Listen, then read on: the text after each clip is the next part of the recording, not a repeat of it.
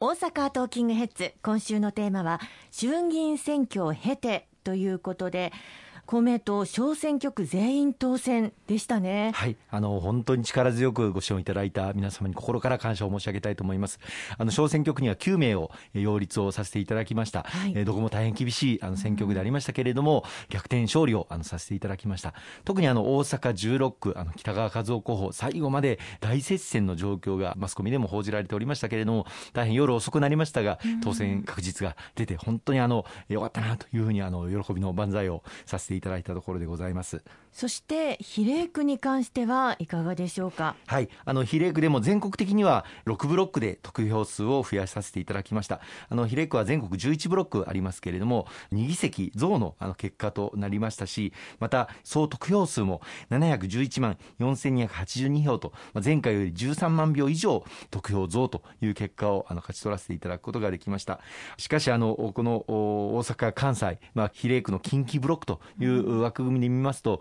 私どもとしては4議席、現有議席をなんとか圧縮したいという思いで戦ってまいりましたが、大変申し訳ないことに4議席届かず、まあ、3議席止まりになってしまったということ、えー、もうひとえにあのこれは党の力量不足ということを反省し、お詫びをし、また次の戦いにつなげていきたいと決意をしているところでございます。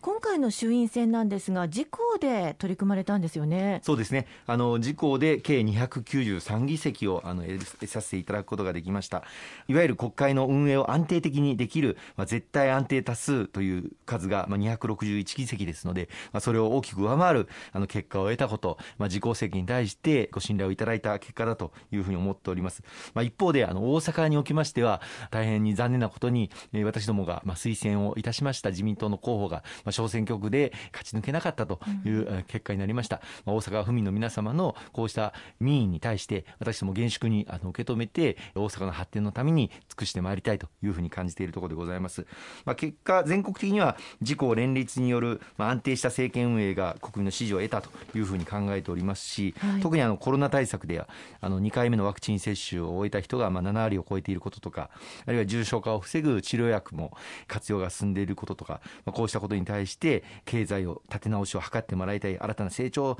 実現してほしいというあのご期待があの現れた結果ではないかというふうに思っております。公明党が候補者を擁立した9つの小選挙区も、まあ、自民党から推薦をいただきましたし自民党が擁立した小選挙区候補のうち全国で263人を公明党がまあ推薦をさせていただいて公明党はまあ9人全員当選。公明党が自民党の候補に推薦をした方の中で180人が小選挙区で激戦を突破してまた53人が比例区で復活当選を果たしたということが結果として言えます。野党も共闘がありましたが、それに関してはいかがですか？そうですね、今回、あの野党共闘が非常に進んだというふうに、さまざまマスコミで、えー、報じられています。野党の5党が全国213の小選挙区で候補者を一本化あいたしました。はい、まあ、しかしながら、その中で勝ち残った小選挙区は59選挙区にとどまっておりまして、まあ、勝率で言いますと、約28%と、あの新聞各紙でも野党共闘は不発に終わった、あるいは有権者の野党共闘への期待は高まららなかったといったようなマスコミ報道がされているところです。まあ、特にあの政権交代をあの訴えた立憲民主党はあの比例区を合わせて公示前の110議席から14議席減らすことになりましたし、はい、また共産党も議席を12議席から2議席減らして10議席にまあ交代をしたという結果になりました。まあ、最大の要因は立憲民主党と共産党があの安全保障政策など基本的な政策でまあ一致を見ないまま選挙のためだけのまあ協力をしているということについて、まあ、国民の理解が広がらなかったということが、あの最大の要因ではないかというふうに思っております。まあ、一方であの野党の中でも対照的だったのが、まあ、維新と国民民主党は議席数増という結果を示しております。特にあの野党5党の共闘と一線を画した維新はあの全国的にも比例ブロックで議席を得ておりますし公示前のま4倍近い41議席特にこの大阪関西で非常に議席数を伸ばしたという点があの注目されたところですね。選挙自体は終わりましたけれどもでもここからがまさにスタートですよね。はい、おっしゃる通りで、あの選挙で国民の皆様にお約束をした公約をしっかりと実現をしていかなければいけません。公明党として0歳から高校3年生までのすべての子どもたちに1人10万円相当の未来応援給付を実現するというふうにお約束をさせていただきました。また新たなマイナポイント事業としてマイナンバーカードをお持ちの方、そしてこれから申請する方にお一人3万円分のポイントを付与して消費の喚起とマイナンバーカードの普及を図ってまいりたいということもあのお約束をさせていただきました。公約として掲げることは簡単ですけれどもこれを実現させていくというのは生半可な努力では実現できません。今すでにですね与党自民党とも今協議を始めておりまして実現に向かって全力で頑張ってまいりたいというふうに思っています。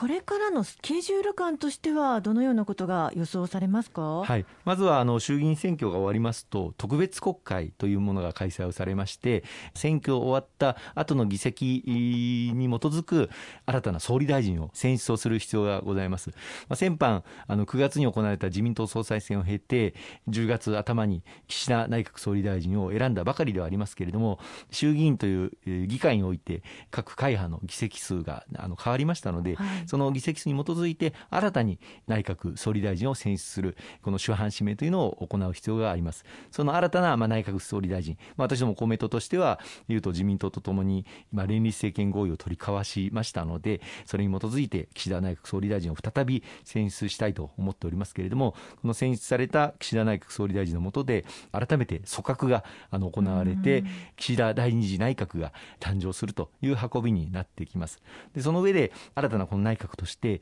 次の経済対策を取りまとめることになっておりまして、まあ、年内にも補正予算をあの成立をさせたいというふうに考えております、まあ、岸田総理も以前から数十兆円規模の経済対策を行うというふうに表現されておりますので大型の経済対策を組んで日本のこのコロナで大変に傷ついてしまった、また打撃を受けてしまった経済を立て直しを図っていく力強い経済をですね立て直していくという流れを作っていきたいと思っています。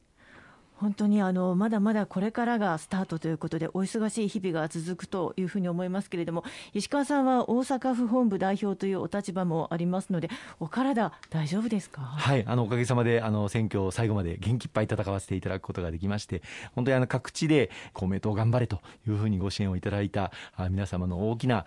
声援、また激励、これによって元気いっぱい最後まで戦うことができたなというふうに思っています。本当にありがとうございました。後半もよろしくお願いいたします。